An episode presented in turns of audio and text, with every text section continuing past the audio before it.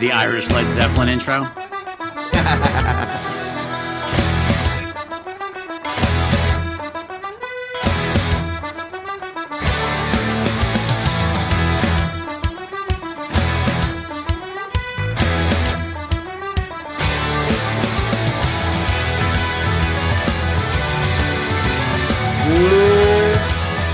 Welcome, everyone, to episode 150 of the Light Shed podcast. On today, St. Patrick's Day, March 17th, 2023, Brandon Ross, Walter Piecyk, Richard Greenfield, the Dream Team coming Where out. did you get that song from? Like, how did you even know to pull up that song for St. Patty's Day?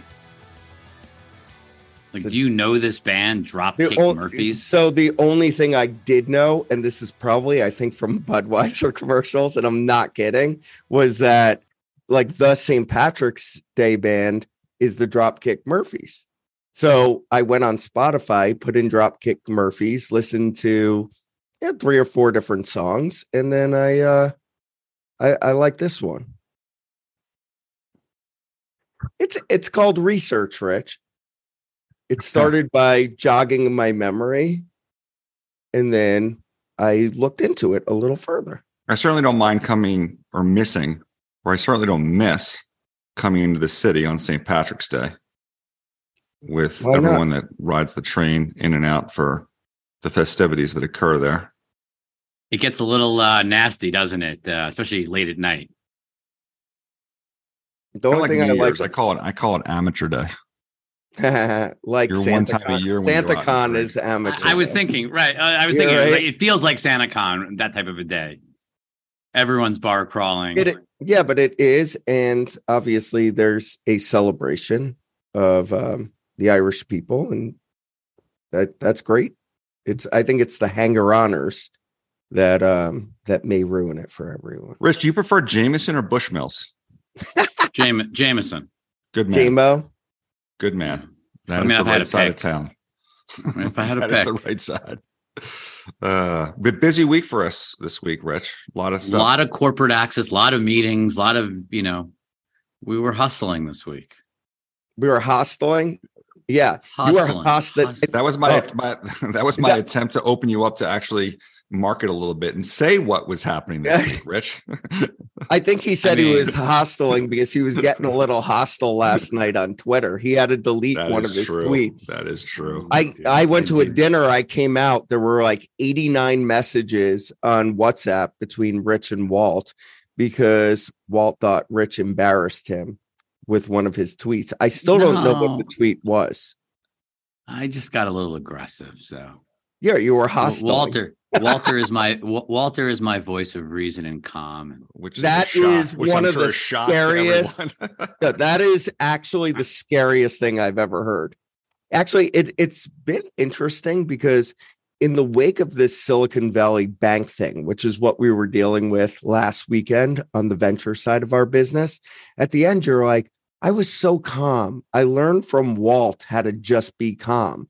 I think I think my head expl- I almost went bald that day from the, the top of my head popping off. Uh, I thought That that was was also a shocking statement. Yeah, I was like, Rich will stop at nothing lately to compliment you, Walt. I don't know if he feels like you're you're blue or something, No, I but think but that one was the most over the top of all of them. My theory is this brandon he's Yeah. this is this is part of his therapy that there's like the therapist is like look here's how you neutralize your tormentors Yeah. you you kill them with kindness and compliment them until they feel too guilty but i cannot be cowed by such I don't I don't I don't think that's how you deal with a bully. You know how you deal with a bully? You punch kick them him in the, the nose balls. yeah, Yeah. exactly So come at me Rich, next next light shed dinner, everyone's going to want to be a part of this, like the That's the true. next uh, industry dinner. Oh, is I that think because you- the trivia was so fucking awesome? Uh, like you did, no, so you crushed you- it with the trivia contest. What you do is you come and you kick. How many Walt- questions were about you? Zero. Actually, they were all about you. And in fact, I would like to. I'll, I'll give an example. So my favorite question of the night was and for favorite everyone question that he the wrote, favorite question that he wrote. Just to th- that. I wrote was, in what year did Rich give up his blankie? Um, this is one that we found out from his mother. It was actually junior year of high school after he was dating his now wife for a couple of years. I think his wife asked his mother. I didn't meet my, my I didn't meet my wife in high school, by the way. in college. Sorry, It- yeah. So you, you are ruining college. this story. You're ruining this story. Junior year, You're butchering college. it. You're butchering it. It's So Rich, I'm were gonna- all, the, all the questions about me? Uh, let's let's go to the next question, shall we? Or should or do you want to be spared, Rich? Well, I'm going to save can- you on this, Rich, because yes, that was a question at our dinner of Yes. industry people, Yes. and not many people laughed at it, Brandon. So good job coming up with that question. But everyone at my table was laughing. Uh, were they laughing with you? It was one of those things like the Tony Soprano, where where his uh his buddies like, yeah, everyone's just laughing to make you feel better. no one knew I wrote the question. Oh, they knew. Oh, they knew. Everyone knew.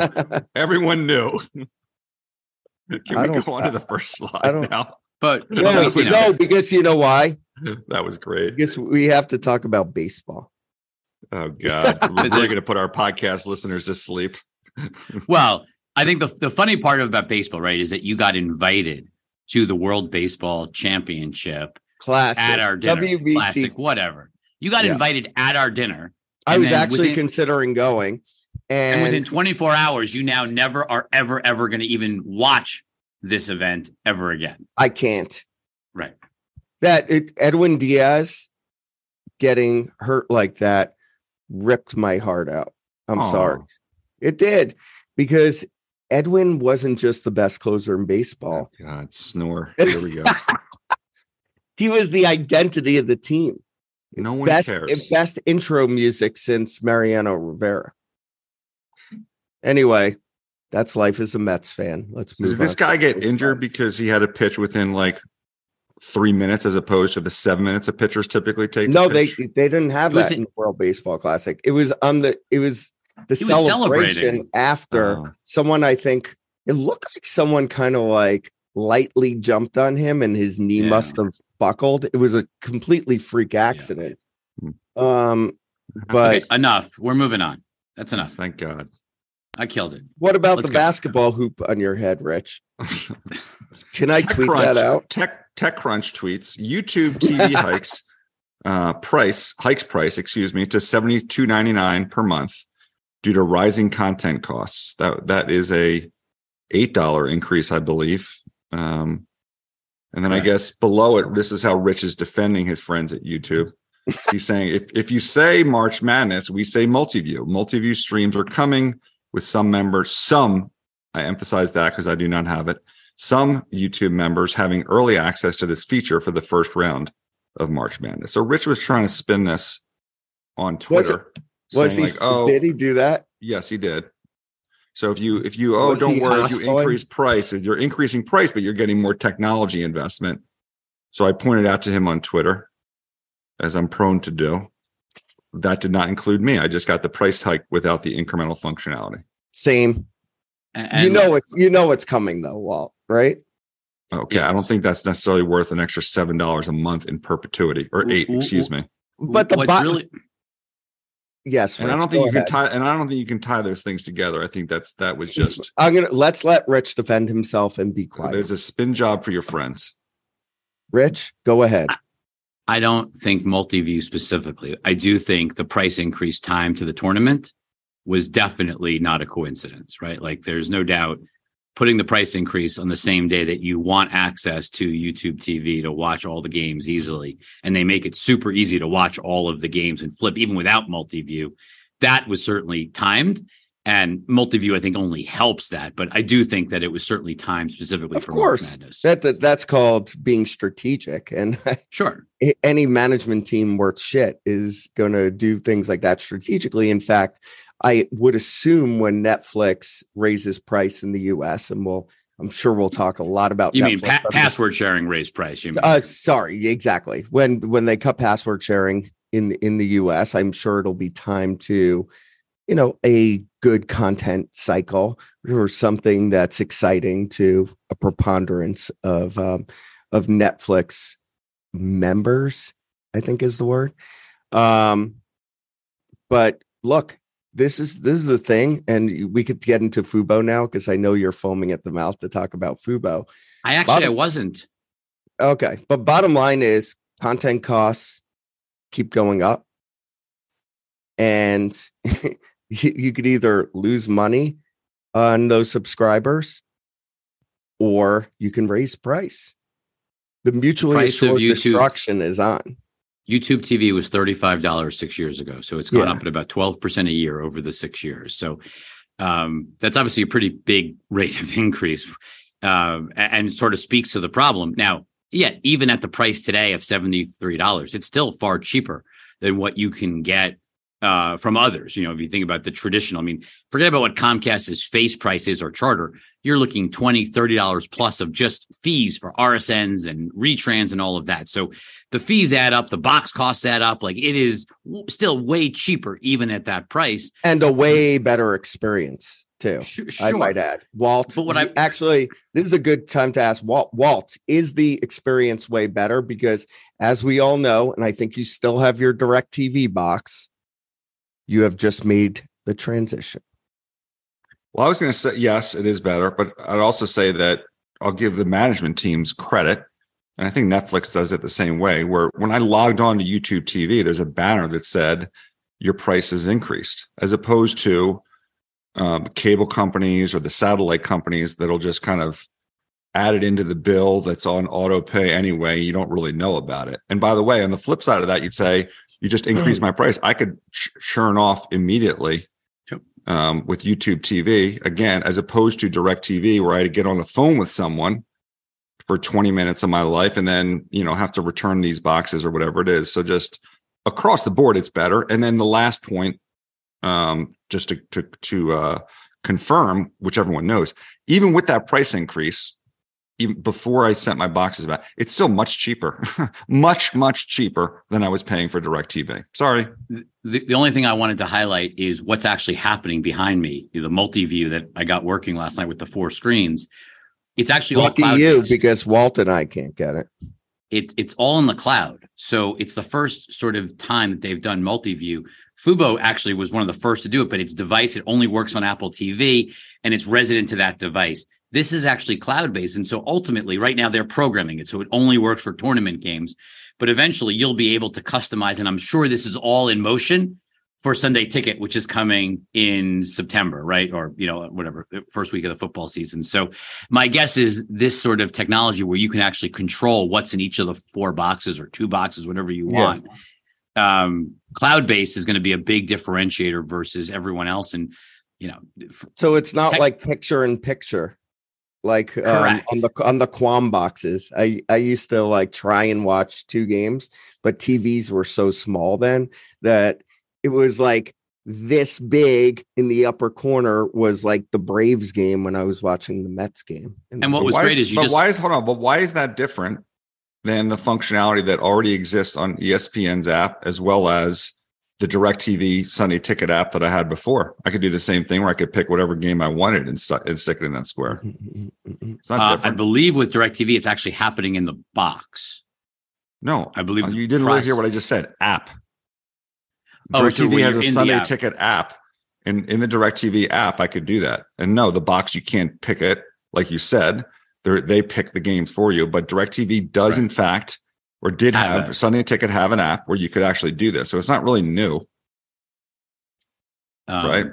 And ESPN, I've done it on. I mean, Yep. I've done it on both. Period.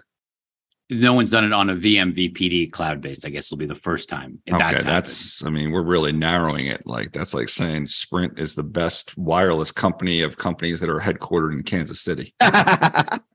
okay. Let's move on. Uh, Brandon, why don't you read this? Uh, we got two quotes from Zuckerberg. Yeah, Zach. Okay, leaner is better. Since we His neck reviewed- looks leaner too, there, don't you think? No, not Doesn't at all. He looks look lean? buff. No, No, he looks, dude. He's like the ultimate fighter now. yeah. I think he he should actually be on that show. Does that show still exist, Mark? No, no idea. Okay. Anyway, Leaner is It does. better. We got a yes. We got a yes. It does still. Oh, it does. Okay, so I don't know why Zuck, but all his like MMA VR training has really paid off. Um, since we reduced our workforce last year, one surprising result is that many things have gone faster. In retrospect, I underestimated the indirect costs of lower priority projects. I believe we are working on some of the most transformative technology our industry has ever seen. Our single largest investment is in advancing AI and building it into every one of our products. We have the infrastructure to do this at unprecedented scale, and I think the experiences it enables will be amazing. Okay, so I mean, that's a lot of words. let's let's break this into two. One is about the first one is about getting leaner, aka firing people, aka the blindfold thing, right? That we discussed a couple of the, podcasts. the guy sitting on the roof collecting checks. Exactly. But beyond that, I think one of the bigger problems with big companies is that it's like moving a battleship to get anything done. There's inevitably, even in an organization that's not supposed to have red red tape, and we've been through this through our careers um, on the research side. Inevitably, there is, and sometimes having too many C players around, or even B players, um, that that was an old rich adage um is is a lot less efficient and leads to lower results Yeah, I I think it's just this is way too much middle management, and it's showing you that they can do this without hurting the overall direction of the company. They got too fat when things were absolutely amazing during the pandemic, um, and you know you sort of flip to that second piece. I just can't believe that. I mean, it's great to hear that AI is the focus, but it's just funny how it felt like it was all metaverse and VR and like and just the fact that like he's highlighting how much of their caps uh, capital spend is AI and how that's sort of critical. I mean, it But just by the way it's been that way rich i mean i remember but it wasn't the I narrative. up, But it wasn't the it narrative. wasn't the I, of course that's the it- difference. yes the investor relations piece is what has changed but i remember going to you know f8s in 20 whatever 14 or 15 and the whole narrative was we're doing this with ai machine learning ai machine learning whether it was on the ad tech side or it was on um, the feed side of the business that i mean they were well into bots before you know chat gpt uh, it- it's always been a big part of things. Now they're just as you pointed out highlighting it. And just it just gives you more and more confidence about 2023 and i mean obviously investors reacted very positively to it this week but because they're doing gives- a better ir job? Yeah they're they're telling the Yeah. story better and fair enough. that you know I think it makes it first of all it also when they tell the story like that it makes you believe that sort of the engagement trends and sort of how they're pushing reels to be better and more video focused like all of that i think comes through when you're talking about ai versus putting on a pair of goggles and that being sort of the future and you're in you know talking about mma virtual fighting with joe rogan. Like i just think that that shift is important and they've really leaned away from emphasizing the word metaverse in just the past two quarters. That's all. yeah i mean they have the capability and built out capabilities for both but this transformation of the core business to the kind of um, tiktok competitor with reels is been extremely ai intensive and required a lot of p&l resources and capex also so Um, I'm going to let Walter read this because he is probably the most triggered on this topic. tiktok I'm not triggered at all about this. This is just a, you know, this is the way. yeah the walt world. is cool calm and collected he's your inspiration rich This is about TikTok, and I just wonder how our our social media department represented that all of Lightshed um, is certain that TikTok is not going to get banned. When I think on this podcast I viewed the risks there. So, and then you did it again on CNBC today. I So let's read some of the tweets, the, the the news stuff, which is breaking. The U.S. demanded that TikTok's Chinese owners sell their stakes in the company or face a possible ban of the app in the United States. TikTok CEO says a sale of the app won't solve U.S. concerns over data security and foreign influence. We didn't really need that tweet in there. That's fine. The real people that are triggered, triggered, uh, Rich, um, are some of the media people. And in this case, someone from NBC, Ben Collins, who might be familiar to some of you, who tweets the following The number one way to permanently and irreparably nuke your chances with the Gen Z electorate is to be the party that takes credit for banning TikTok. And remember, they're going to outlive us all. So this, so according to Ben, I guess that if you're a Gen Zer, and if the Democrats take control, even though it's a bipartisan issue, or take credit for banning TikTok, that if Trump gets the nomination, that they're going to go out and vote for Trump. That's what a Gen Z guy is going to do, or woman. That's Ben from NBC. Yeah, yeah, look, it, it's it's obviously who's triggered now. Who- who's triggered? It's Hyperbole. Called, it's called hyperbole. It's hyperbole. and you know that that's one of my word. what's one of the things that that does that trigger drive you crazy. Uh, yes, It- it's not what's happening with TikTok. I'm it's the surprised though. it's the You're get- hyperbole reaction. I see What? your temperature rising right now, Walt. I asked some Gen Z people because I do interact with a lot of Gen Zers um, as a parent and the, the friends of these kids. And I showed them this tweet and I got responses from the funny, like, uh, was one of the responses to um, something more, something more thoughtful. Worrying about TikTok over student loan debt and wealth inequality isn't going to appeal to young voters. Or maybe I do like that the wealthy kids are worried about wealth inequality, though. They hundred percent are, Brandon. Yeah, they one hundred percent are. That's Why is it such a national security risk to watch videos of people guessing if objects are real or, or cake? That was another one. And then and then one of the groups delved started going down this wormhole. That I'll just give you the lead-in tweet on this or text, excuse me. It was, I just need a younger president to run this country, and that's already it, and that's already too much of an ask. Well, DeSantis. I'll leave it Uh, Are they going to Oh, vote? that For, are they going to vote for DeSantis? I don't know how old is he. yeah.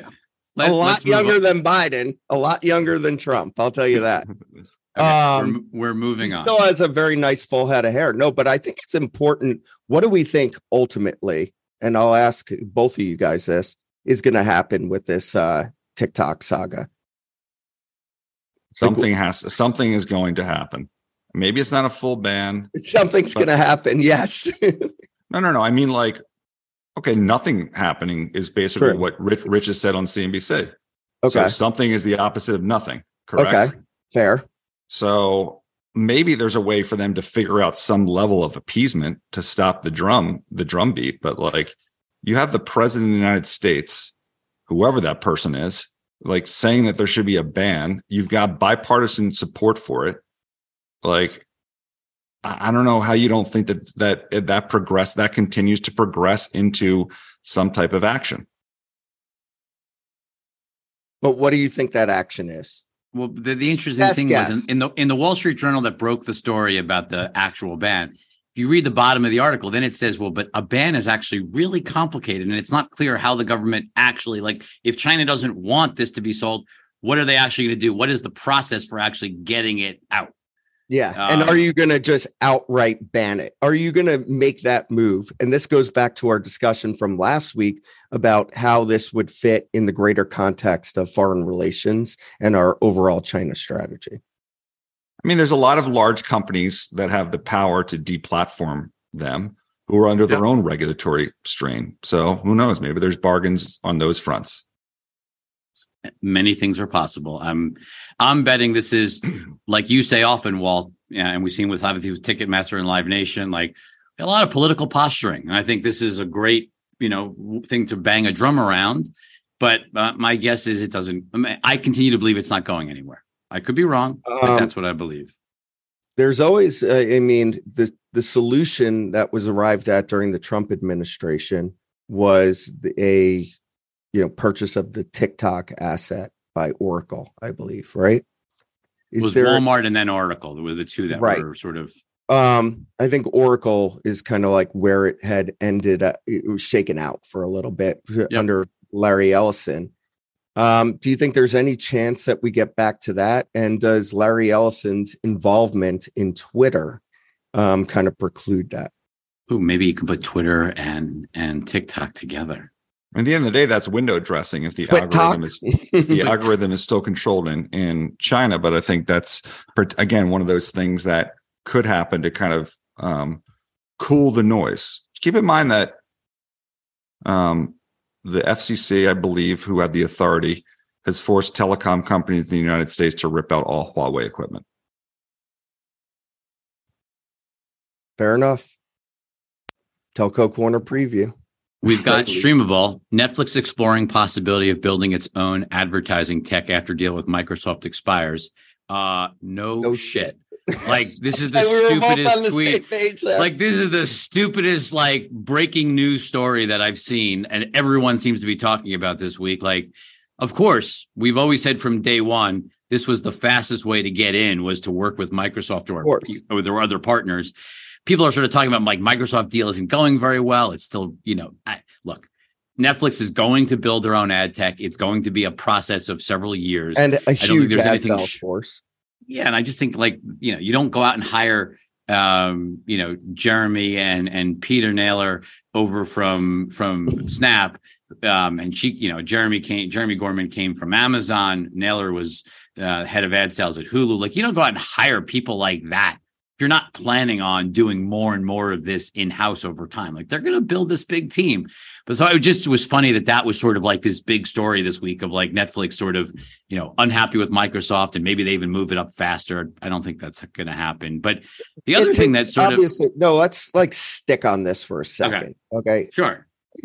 The other the other thing with it is it take it's gonna take a long time for them to to ramp and figure out what infrastructure they need and hire the right people and integrate them into their organization. So the you know two years on this Microsoft deal um, are probably going to get played out um, to the end. The question I have is Microsoft clearly has made this a strategic ambition, and there's a reason they did the Netflix deal, and they want to build something um, for connected TV and ad tech. Going back to it, do they want to take a run at Hulu? Well, um, hold on. I'm, I'm well, I, I- don't disagree, but I want to just call a, a slight audible just because I think it sort of relates to the advertising side here. Because the, the advertising numbers, in terms of like, you know, you, you talk about Microsoft brand and like maybe Microsoft goes out and buys Hulu. Maybe, you know, Netflix's ad sales is still at a very early stage. Microsoft would be a big player in ad sales. There's a story out today that Disney Plus users didn't really take the advertising tier. 94% of them, according to Antenna, and Lightshed Ventures is an investor in Antenna. But according to Antenna, 94% took the $3 higher price increase rather than staying on the ad, staying at the lower price and taking ads, which means similar to Netflix, very few people with Disney Plus are getting ads. And so I think this just is a long winded way of sort of getting at what you're saying, Brandon. If you really wanted to have a major player in advertising with big scale, multi billion dollar scale in CTV advertising, Hulu's like this really interesting chess piece, right? Like Disney Plus doesn't have multiple billions of advertising, Netflix doesn't have multiple billions. Hulu's the only place that you could buy Yeah. and have multiple billions of CTV advertising right now. And by the way, I mean the DNA of that company is advertising. Like, right? That's uh, like from the ground up. Like when Jason was building the company, it was fully ad based, and they've innovated in advertising units and ad tech over time. I, I think it's a very interesting piece for Microsoft. The problem I just wonder if we're making a with the mistake. Are there other people? Do you think The- there's the- other people we're not thinking about?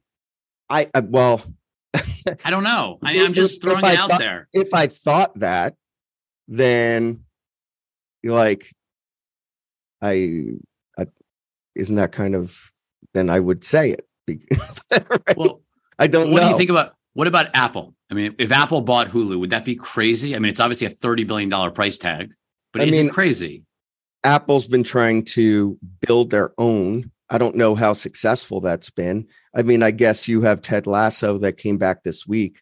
Other than that, no one's really buzzed about anything on Apple um, in in a little while. Uh, this is a question for Walt. I mean, Walt downgraded the stock, talked about service revenue being kind of not just um, overrated, but kind of not that inspiring. What do you think, Walt? Well, a couple things. First off, after the downgrade, well, maybe it happened before. I didn't check. I Oh. lost my screeners account from Apple, so I'm unable to screen all of the episodes of Ted Lasso like I was able to in the past. That is unfortunate. It could have. It could have happened. What do you mean? Um, It's not a matter of paying for it. It's a matter of. Oh, you want it all at once? Yeah. Yeah, Netflix style. Yeah. I still don't Um, have Netflix screeners. I've never had Netflix. I think. I think Brandon, it, it would help um, to start to provide more credibility into their ability to grow services or reaccelerate services, which is decelerating. But the third point is probably the most important. I mean, do you remember the largest acquisition that Apple made is Beats? Like they don't do acquisitions. right. It's three billion. They don't do Right. acquisitions. Can I They- also They comment on don't the- do acquisitions. And also, if they are to do an acquisition in this environment, when they already have a target on their back, um, vis-a-vis the App Store, which is their real bread and butter, then does that hurt them overall? It's it's a risky move for them to make it. I mean, Rich's Rich's take on that has been, well, Netflix, you know, they built from zero and they didn't have to buy, and we just have to be patient. So maybe we just have to be patient for them to continue to build a content library and more diversity of, of new shows that are coming out. Yeah, the- only thing that sort of fits is, is you would say the Hulu programming ethos wise fits very nicely with what Apple's been building. If you think about the dropout and Dopesick and the WeWork one that you really liked, Walt, um, I, We Crash or whatever it was called, like th- there there are many things that when you think about the sort of between the two companies, the content does feel like there's a very sort of like Apple like push to the to the originals, not obviously all the broadcast TV stuff. How, see on it, however, Rich, that that really just brings up another question, which is what assets are going with Hulu Uh, yeah. if they sell Hulu? Because you're talking about FX, which Landgraf, last I checked, is an employee of Disney. Um, you're and right. is he going to be shipped for a player to be named later to, uh, to to Apple, or for like, you know, the ghost of Philip Schiller or something? like, I don't know. It's an interesting idea. Uh, I just again, we'll we'll move on, but I'm just no, no, no, we're not moving head. on. I know Okay, we're not ahead. moving on because I would like to go back to a stat um, that you provided that you complimented. That you said 94% of of the customers stuck with the three dollar increase. Yes, What is what's the inverse of 94%, Rich? six, but I'm nervous. Six. So if it's oh, so, why are you if, nervous? so if it so you if thought it- it was so- four? So can you imagine if Verizon or AT&T when they when they already did increase price several dollars of ARPU per month then reported 6% churn in that quarter? How is this 94% of This isn't churn. This is people that took the advertising, stayed on the lower price, took advertising. but didn't And probably didn't the 6% generated the ones higher that went to advertising or no? No, no, no. They they had a seven ninety nine product. Correct. They raised it to ten ninety nine. right. If you didn't want advertising, you had to take the price increase. If you So wanted you advertising, 7.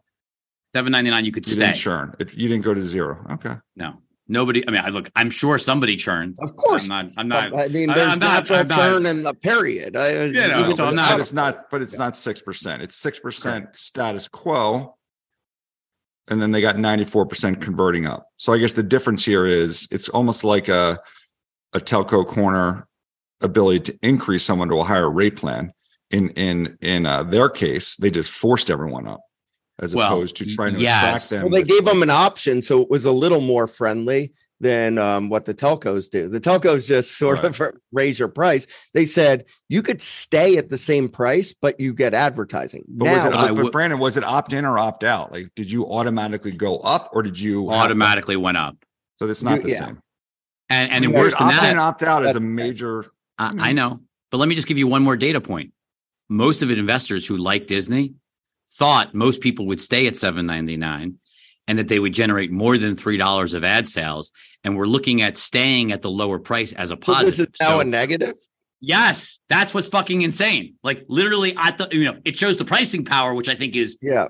for us really important. But I think investors were thinking, oh, they're going to get twelve or thirteen dollars with advertising, but very few people actually did it. It's it's just interesting. Here's a question that I have about the broader applicability and what we can learn from uh, that 94%. Is it just that the Disney Plus content, you know, being kids' content a, a lot, and you don't want any ads near your kids, even though they wouldn't be there anyway, but you don't know that when you're when you're looking at it, and the fact that there's a lot of movies and you don't know how interruptive that would have been to your movies or shows like Mando, which you want to watch straight through. Is that why the um, most people moved up? No, I, this is my analysis on this. I'm going to just, this is like Let's hear it. making making out numbers on the fly. No one moved up, meaning that like they were opted in.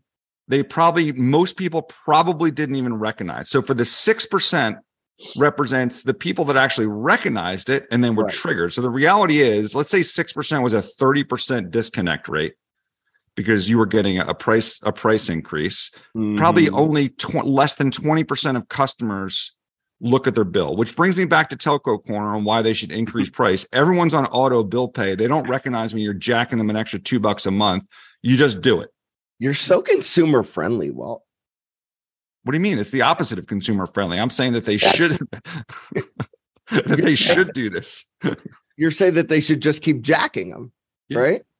That's not consumer friendly. i mean if you're going to go on auto pay and ignore your bill like unless we have regulations around this not to change topics but like this gets to We'll- the we'll get to ticketing this is, later. this gets Yeah. to what biden says about ticketing and transparency and like transparency comes in many different ways like you could theoretically in any recurring revenue business ban opt uh, opt out right i mean i don't know if you can but you know that's one solution is as a just a, a blanket policy have no other opt-outs you have to opt into any you have to reaffirm that you're going to be a customer or whatever it is to get the would be- higher price That would be a tough law. Hey, do you know? it you would know be what, a horrible law for the know what? companies you know what business would get completely fucking decimated? all, all recurring revenue businesses But- Gyms, gyms gyms, Gym, gyms would be absolutely fucked. Um, Uh, let's move on. want to? Why don't we get back to the? Yes. se- I because we went a little off course. The I, second, I def- know, I know. I just wanted to. st- It, it just fit better to stick on advertising versus to get totally. stuck on Netflix. But we've got Casey Moore tweets out the initial bump of cancel Netflix trending in Canada has subsided, still above average before new password sharing was introduced. I would say it is just marginally. You look at we have a chart here, Google Trends on cancel Netflix. Like it has come down very, very quickly. Like within a several weeks, you've got a dramatic reduction. It just sort of shows you, just like they had in Chile, like they had, you know, when they rolled this out in some Latin American territories, the initial reaction is, oh my God, you're going to charge me more money for, you know, other people using my account. And I'm going to just, I guess the knee jerk is I'm just going to cancel because this is annoying or I don't like this or it's going to cost me more. And so there's certain people that just cancel. And then as people sort of learn that this doesn't really change their actual bill, um, that it, it quickly settles in and things normalize. Yeah, I think what was interesting about this is this has obviously been a pretty big client focus on Netflix. And Investors are concerned. Investors have been concerned. I think a lot of them are searching Twitter, and obviously you're going to get the vocal minority who who are going Right. to talk. And if you want to find those people, it's not that difficult to find those people. But there was sort of this idea out of um, last week's conference that the company was messaging that things didn't, you know, didn't go well in Canada. I'd say when we met with Netflix um, earlier this week, I'd say the the thing that stuck out most about this sort of Canada issue was not so much um, that every that this is tricky. This is a tougher price increase than a normal price increase, but ultimately, what really that first of all, there's no change. They're moving forward with password sharing. Password sharing is Yeah, net course. positive to revenue yeah, it is it is not a immediate pickup in revenue it takes time for people to understand it and to, to, to adjust but i you know i think when you, you sort of listen to the senior team at netflix who we who we saw like it just doesn't feel like there's been any fundamental altering of strategy based on this sort of you know yeah. what what investors see. And i totally. think that they're already talking about data is already looking better like when i talk to people. Like people are overreacting to every little data point trying to read too much into it. Password sharing is rolling out over the first half around the world in all the major markets. It started in some of the smaller markets. I know people are worried oh it didn't happen in the us before the end of q1 it's going to happen over the course of the first couple of quarters. And my guess is queen charlotte's coming out in May, I wouldn't be surprised. That's the spinoff of Bridgerton. I wouldn't be surprised yeah, that, if over the course like, of the next, yeah. you know, it sounds like a good time to do it in the US and UK, right?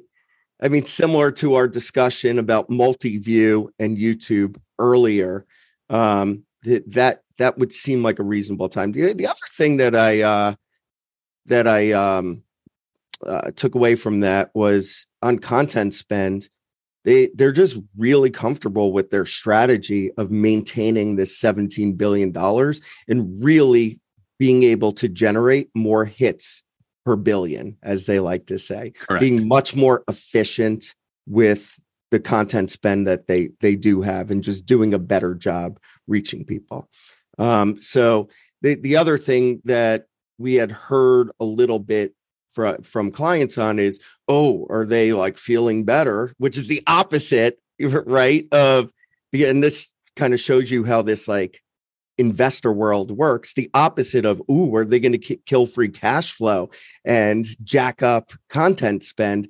definitely didn't get that feeling at all. They're focused on making the most of what they are spending for as they communicated the for the next couple of years at least.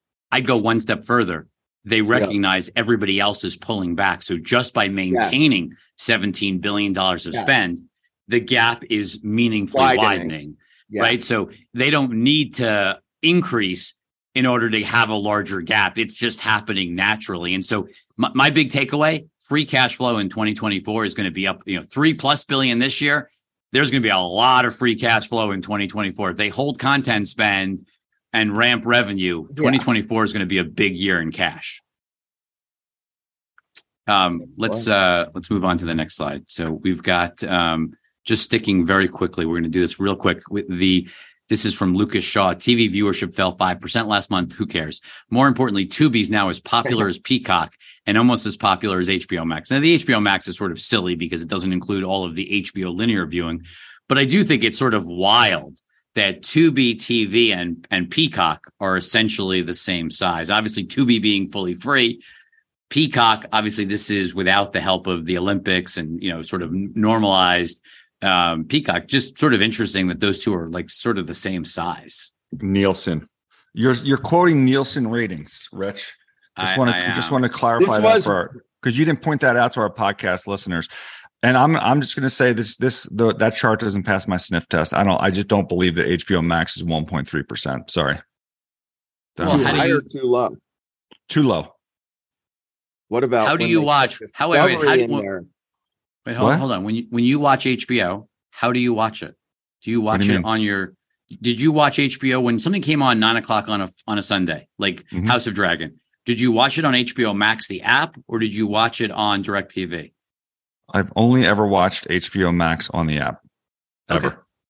I I still think there's a lot of viewership of like House of Dragon and all you know all of their originals. Last you know, The Last of Us. Like I think a lot of it's still happening. Nine o'clock on the MVPD, like cable satellite. Like that's part of what you're.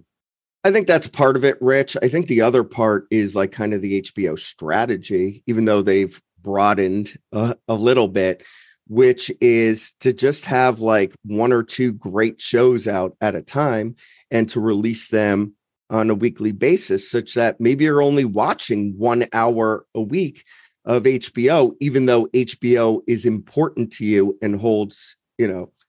Eh, That's a, that I will accept that as partial explanation for that. Right. That it's important it's a good return, but maybe the overall time spent there is, is as a result exactly. impacted. Whereas you might get lost in Netflix because there's so much content. The recommendation engine is a huge part of it, et cetera, et cetera. Yeah, I'm just still, I'm still pretty surprised that Tubi's even that but, big. I think the ga- I think that getting lost gap has closed between Netflix and the other apps. The technology has proceeded along at HBO at a lot of these things. They're getting much better. You realize when I open up Disney Plus, it's not mm. personalized in any way for me. What do you mean? They have profiles. Yes, but they actually show- Algorithmically. They're not mm. algorithmically. Do they have enough programmed to- content to even require that? I, I wouldn't compare Disney with HBO Max. Um, Is HBO Max? Uh, I mean, let's HBO look at- Max says yes. I think HBO Max has a has a decent diversity of, of content. That's why I'm surprised that the percentages were where they were. I'll tell you um, this. I mean, HBO Max, as it transitions to the name just Max and adds Well, that's the discovery content, is going to have a whole lot more there. Do you think algorithm will matter more at that point, or do you think it'll just be just tiled out anyway, and people will go to the tiles they like? I mean, you know my view on algorithms. It it, it, that it the most important algorithm are going to exist outside of the app in the in the things that provide me discovery across all of my apps. Meta search. Yeah, we I just think look, I, you know, disagree one on of the that. things I learned at our dinner this is this is like stating the obvious, but Yeah. if you work if you um, companies unstated, but if you work at a company that's designing that homepage that has other corporate interests when maybe your goal in life is to provide something that's really good for the for the user but you've got internal pressures of people that want to put other assets that exist at that company on that homepage thereby negatively impacting your so if you're truly purpose driven like netflix where you just you're doing one thing obviously you're going to have an advantage in that way as opposed to other companies that are answering to multiple internal pressures of things that they that they need to put on that screen I was going to say though, um, and this is not the company you're talking about at all. Um, I use you know, Google Television. The integration is amazing with YouTube TV, but they're very good at recommending tons of other content that they have nothing to do with. yeah on the flip side google tv google drives me nuts on youtube trying to get me to upgrade to to their commercial free youtube. I'm literally Oh, they have me so worn down that i'm just going to pay it so they can stop doing the pop-ups which are annoying. Can we move on to the next slide yes. everyone's got their issues and i've got many of them okay so telco corner Franny, you're Are supposed to cool, introduce calm, and collected. exactly. uh, Forbes um, reports Ryan Reynolds. Everyone's heard of him. Um, Wrexham, Yeah.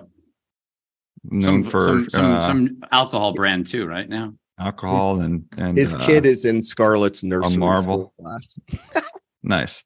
His he has a he was an investor in in a company Mint Mobile that was acquired for T-Mobile by 1.3 billion. It probably takes a couple hundred mil out of that. Good price that um that Mint got. Just you know basics. It's on T-Mobile's network anyway.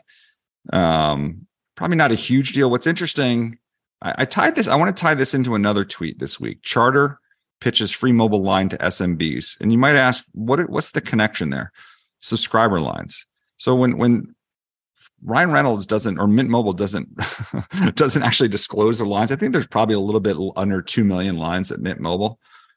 We're not going to see it. I mean, I think when T-Mobile rolls this in, it's going to be just kind of a, a subscriber adjustment. But a lot of times when you do subscriber adjustments, you can also roll in maybe purges of customers, cleanups as they as they call them in the industry. I don't know if they're going to do that or not, but when you have you don't have full transparency on on things, that's tends to what happened. But same thing with charter, not same thing, but like this is the issue in the industry. Like are sublines even relevant? I mean, it, it's about revenue. If charter's handing out free lines, T-Mobile's got a lot of free line activations. You know, is should this be a, a relevant metric for the wireless industry anymore, or you know, should investors be focused on what that sequential service revenue growth looks like? Rich, what do you think? I mean, I think, look, I think it's always about revenue growth. Like, I mean, that seems like the focus, right? What they should be focused on. What's this? What's the what's the metric that you think charter investors are looking at for this? A stock that's now down to 350 again. For the second shoe to drop that could theoretically drop it below three. They've already investors are already concerned about subscriber growth. maybe it's alleviated from uh some of the fiber Yeah. pullback. What's Free what's the, what's the next flow? shoe to drop? Yeah, I was going to mm-hmm. say it's it. I mean, free cash flow, maybe. yeah, I think about free cash flow. I mean, How about ARPU? I- I mean, I don't understand why art again ARPU versus subs. Like, why doesn't it just tie into ultimately revenue and free cash flow? It seemed like what I would think they should be most focused on. I mean, I do agree. Sometimes investors focus on the wrong things. Well, I think the certainly seen bulls, the the residual bulls in charter would say, yeah, you know what, we're not growing as much, but we can still continue to increase price, getting consumers up on higher and higher broadband plans. The challenge, though, is. Your point is if they can't raise ARPU, then it really starts to freak people out about free cash flow. right. It's the second shoe to drop in terms of the top line growth story. So let's You- talk about the drivers that will allow them or not allow them to Broadband. keep raising uh, broadband pricing. Mhm. And that comes down to competition, competition, competition, Competition, competition. competition, Good one. Brandon. Good segue. Right? Yes. and- Um, but there's an but there's a headwind though. If you give out a free line, you have to amortize a portion of that broadband bundled revenue to mobile. And then that's going to give you a headwind on on the broadband ARPU that that you can reflect. So maybe at some point, you know, we always look for when companies stop reporting metrics. I always remember when the wireless industry stopped reporting cost per gross ad. You knew that it was going to go from 600 to like 2000 or whatever it is when they had to subsidize all the iPhones. Um, if all of a sudden, you know, Charter doesn't break out wireless service revenue, part of that might be because the service revenue is effectively going to be an amortization of free lines that they're passing out that are would be negatively impacting the broadband revenue and imputed ARPU. Are you following what I'm saying? Oh, I'm following what you're saying. That's just math. called that's Just called math. a contra revenue, It's just math. right? so let's watch for that. Let's watch for that because you know um metrics do tend to reduce in this industry over time in terms of you know one metric they've never reported though rich churn but let's go move on to the next Let's do it. slide Well, this Vomit, like- vomit on a screen uh, for our listeners, like for a- podcast listeners. yeah, this is a complete. If if you look at this page, there's just a lot of capital letters all over here. There's five tweets from Robert Smith here. What does this look like to you, Walt? This page before we go on, just look the at all it. the all caps is just is bringing me back to this past weekend when we were having you know trauma with our portfolio companies that had money in silicon valley bank and and uh jason Calacanis was tweeting all caps about the end of the world and then took credit and then took credit somehow because he's like oh people in dc l- l- you know listen to our podcast so that's that's why they they guaranteed the deposits Yeah, the all in, the all in podcast. He- It was all about all in. it's it's always, Always about is. Jason Jason Calacanis just changing the world for the better. Thank you, Jason. And I think I think his investment into Uber just did it all. yes All right. So this is these are all tweets from Robert Smith um, from The Cure. And uh, as you know, this is going to rhyme. The Cure is going on tour. You're not going to read all of these, I assume. No, I'm not going to read all of these, Thank God. but I think the overall here is kind of a snapshot of some of the problems that um, are going on in ticketing. And Robert Smith, you know, expressed some frustrations. And by the way, we had Irving Azoff for a meeting this week, who is going completely and utterly bonkers um, about uh, about a lot of the problems in ticketing and sort of the misplaced focus on Live Nation as an entity. But this is from Robert Smith. I am as sickened as you all are by today's Ticketmaster fees debacle. To be very clear, the artist has no way to limit them. I have been asking how they are justified. If I get anything coherent by way of an answer, I will let you know. And so what was happening was they were trying to keep ticket prices low, but then um, people, fans were going to check out, and the fees were exorbitant. And this is a huge topic that we've discussed. Everybody kind of needs to get paid in this ecosystem. It's like the venues need to get paid, uh, Ticketmaster needs to get paid, um, and so on and so forth. And so what wound up happening um, was for some reason Ticketmaster decided to lower the fees that were charged in the verified fan on sale um, by ten dollars, and I think five dollars um, in the general on sale. So basically, what would happen is if they were to, re- it, you essentially would have a reallocation of fees if they're going to wind up cutting what is you know brought in or shown as as fees.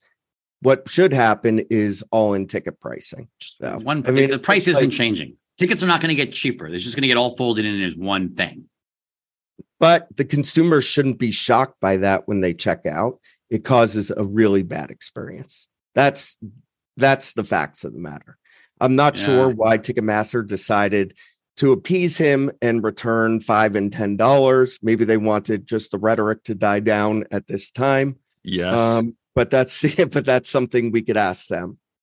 Look, the maybe other, they can learn from maybe they can learn from YouTube TV. As soon as you click on the ticket, maybe it should pop up and say, This is what the all-in price is going to be with all of these fees and not surprise you. Maybe it's just how it's communicated.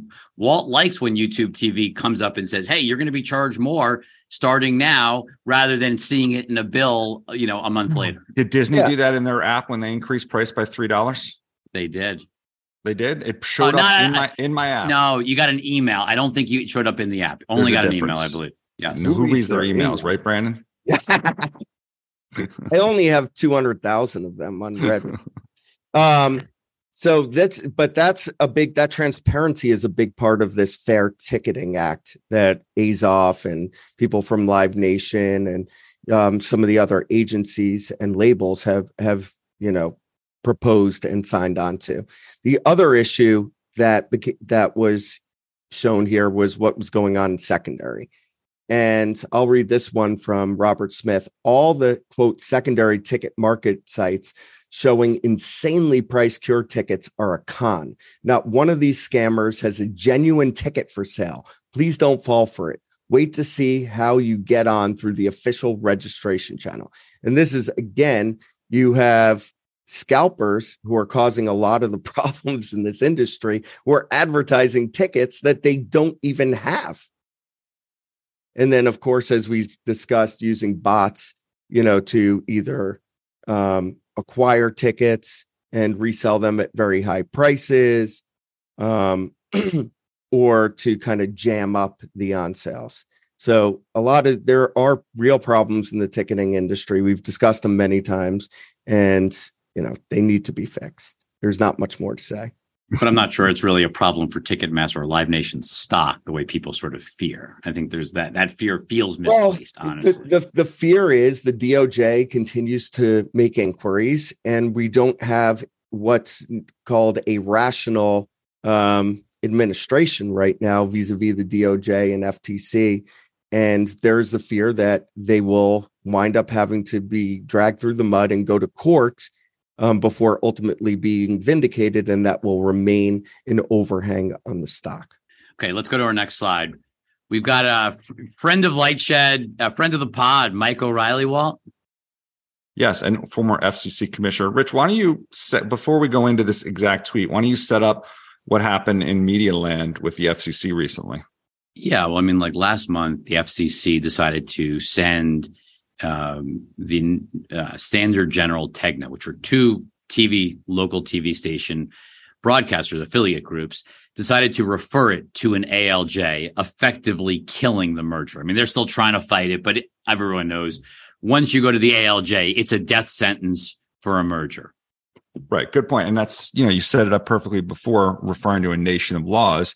ALJ stands for administrative law judge. You don't go in front like the DOJ would have to sue you and you could prove it in court. That's why we've talked historically on this podcast about like, you know, if you get sued, these so maybe the companies will fight it. With ALJ, it's hard to do that because it. And when Michael Riley was the commissioner of the FCC, this is this is a cause that he championed, and he tweets lots of discussion in aftermath re the FCC's ALJ referral as something from a banana republic. Few have spent more time than me criticizing it. That's true.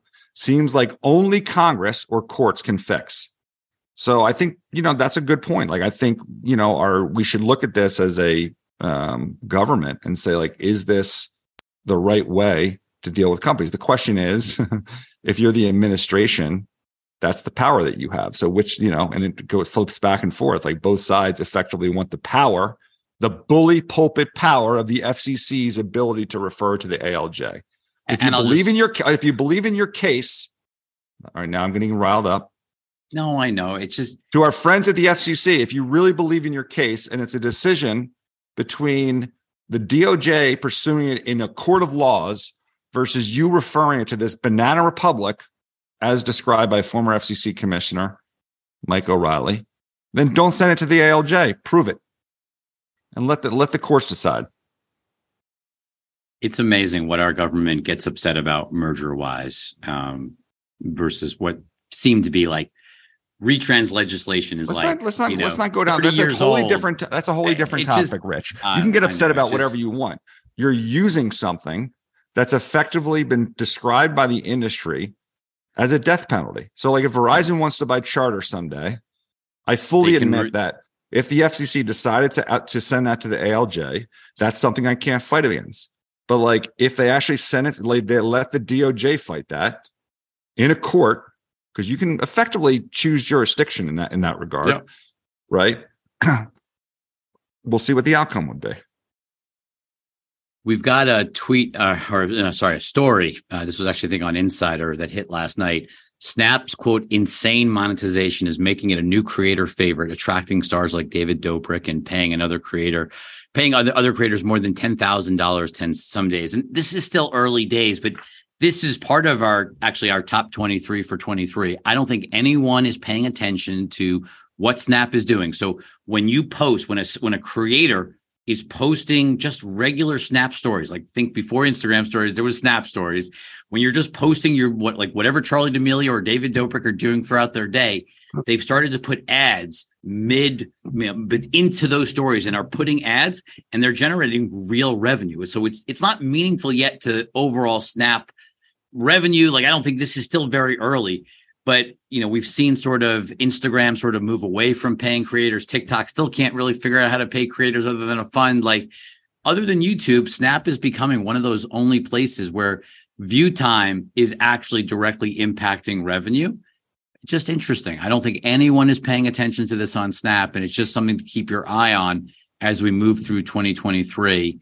Um, we hope to get a bunch of creators actually to do a LightShed live um, to talk about this because I, I do think this is something that is going to be more and more material as we move through 23.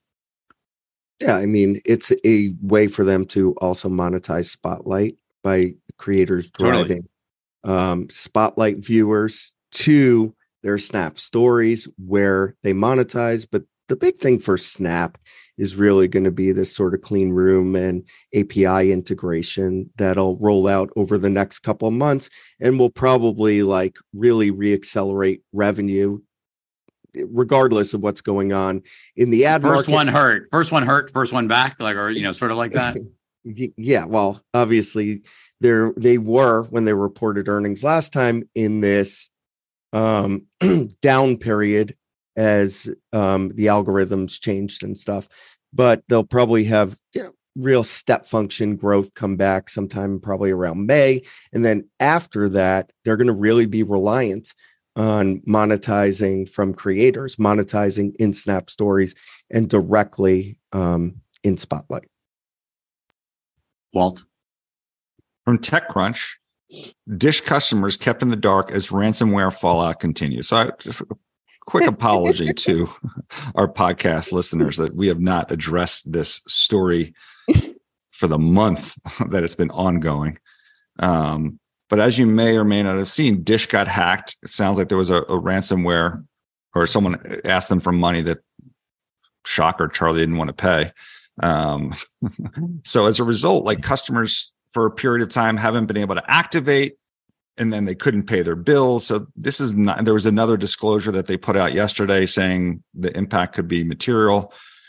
It's not, I mean, we've done some work on it. It's not the worst of what I heard in terms of, you know, activations, but there's definitely situations where customers have not been able to pay their bills. Um, I doubt that, that that Dish is going to go back and, and when I say customers, Boost as well as DirecTV satellite customers Um, by the way, thank God I was able to churn before all this happened. Maybe they wouldn't have been. Oh no, that's sorry, that's DirecTV, wrong satellite company. um, um, Shows you know, this is way how irrelevant they both are. Just let them merge. But the I mean, this- nine the- bucks. Yeah, and it comes at a time when there's questions about, you know, given the capital markets and the cost of capital and, and liquidity, like you're, you know, this is just not a good time. And right before, by the way, Dish is about to launch some of their new postpaid um, services more broadly in markets and go on an advertising campaign to still be, to a certain extent, embroiled in these back office issues. It's just,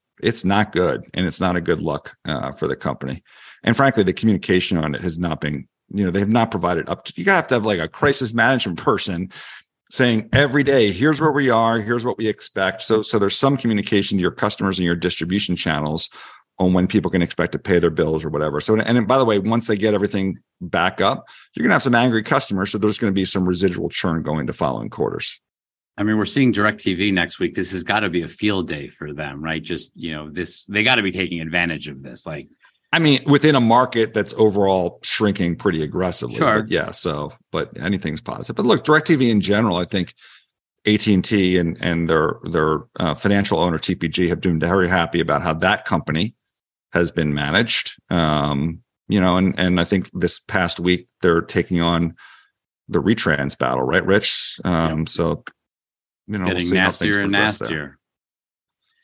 Uh, we've got our last slides. So we've got last slide. We've got Market Watch. AMC shareholders approved the conversion of eight preferred equity into common stock. So this is talk about inefficient markets. We've got Ape trading at a buck thirty-seven, and we've got AMC trading at four dollars and twenty-three cents.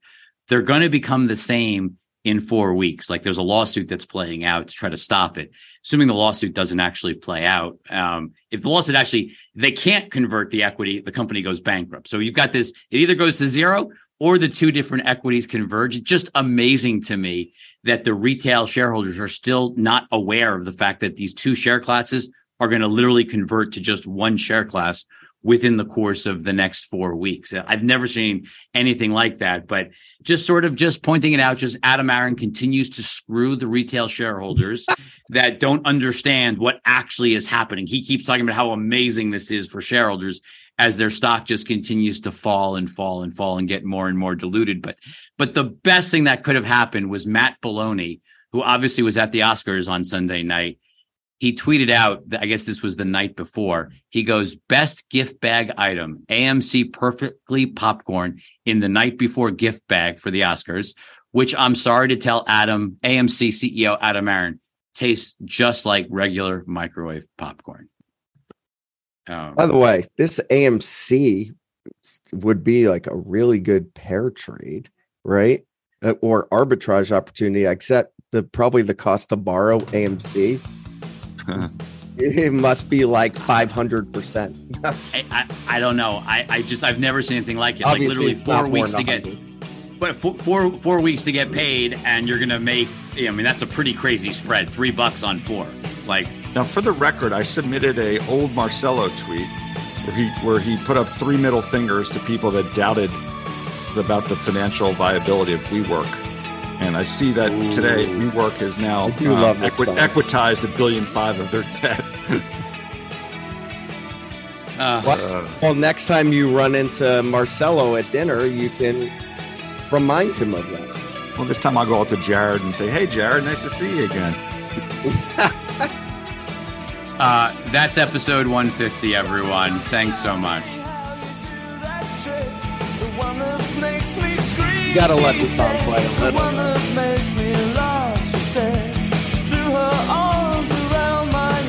wonder if the Saudis own any portion of that billion five of debt.